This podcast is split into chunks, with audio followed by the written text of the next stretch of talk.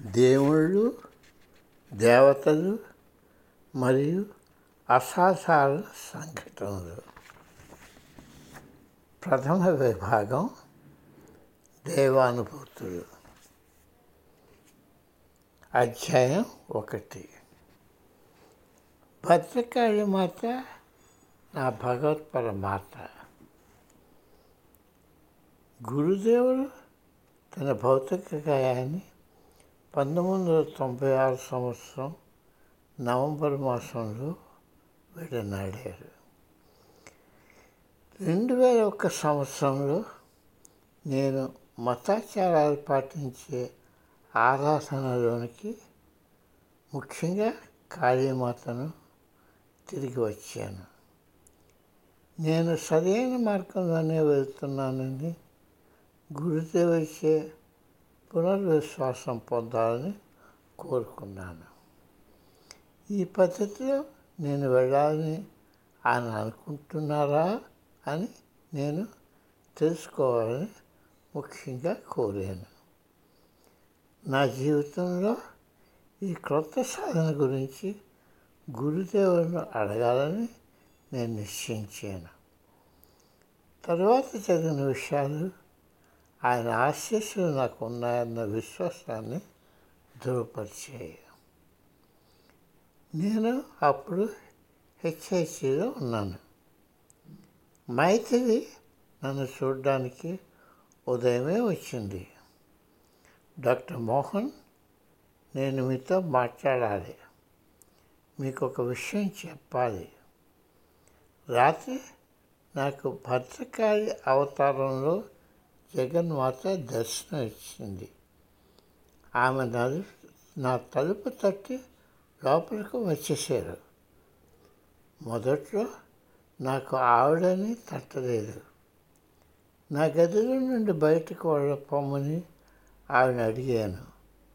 అని మైత్రి ముందు రోజు జరిగిన సంగతి సవివరంగా చెప్పింది. నేను నాకు కలిగిన అనుభవాల గురించి కానీ ఆ రాత్రి గురుదేవులను దాని గురించి అడగాలని అనుకుంటున్నట్టు కానీ ఆమెకి చెప్పలేదు. కానీ యాదృశ్చికంగా ఈ రెండు జరగడం నాకు ఎంతో ఆనందాన్ని ఇచ్చింది. ఆయన కూడా జగన్మాత భక్తుడు.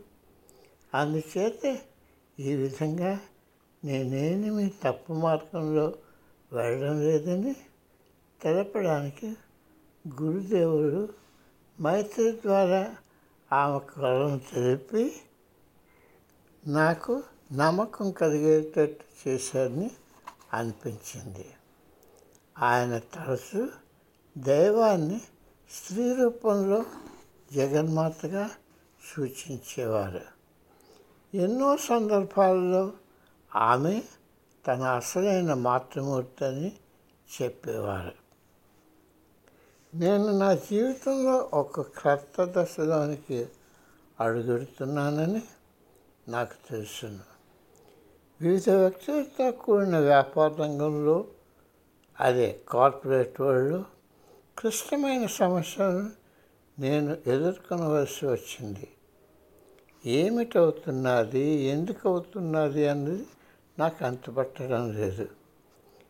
నేను ఆ సమస్య విస్తారం తెలుసుకోలేకపోతున్నాను. అవి నాపై ఎటువంటి ప్రభావం చూపుతాయో తెలియడం లేదు. అంతకన్నా తీవ్రమైనది ఆ సమస్యను ఎలాగ పరిష్కరించాలో నాకు తెలియదు.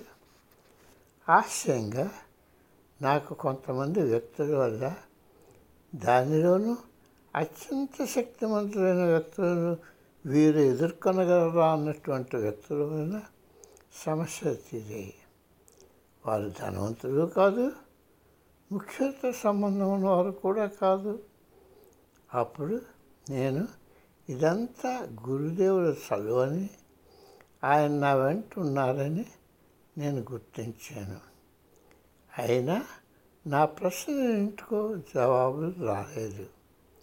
మొదటగా అవి నాకు ఎందుకు జరగాలి? నేను ఈ అవమానాన్ని ఎందుకు భరించాలి? ఎవరో నా ప్రశ్నలు విని నాకు జవాబు చెప్తున్నట్లు మెల్లమెల్లగా జవాబులు రావడం మొదలయ్యాయి. ఏదో శక్తి నాకు అంతుపట్టని శక్తి ఈ పనిలో ఉందని ఇదంతా ఏదో ఒక కారణం చేత జరుగుతున్నదని నేను గ్రహించాను. ఈ చీకటి రోజుల్లో నాతో గురుదేవుడు ఎల్లప్పుడూ లేదని నేను ఈ దేవాంశ గల అదృశ్య శక్తులను కనుగొనే సమయంలోనూ లేదని నాకు అనిపించింది. దేవతల లోకం నన్ను పూర్తిగా కొత్త పరిమితులకు తీసుకొని వెళ్ళింది.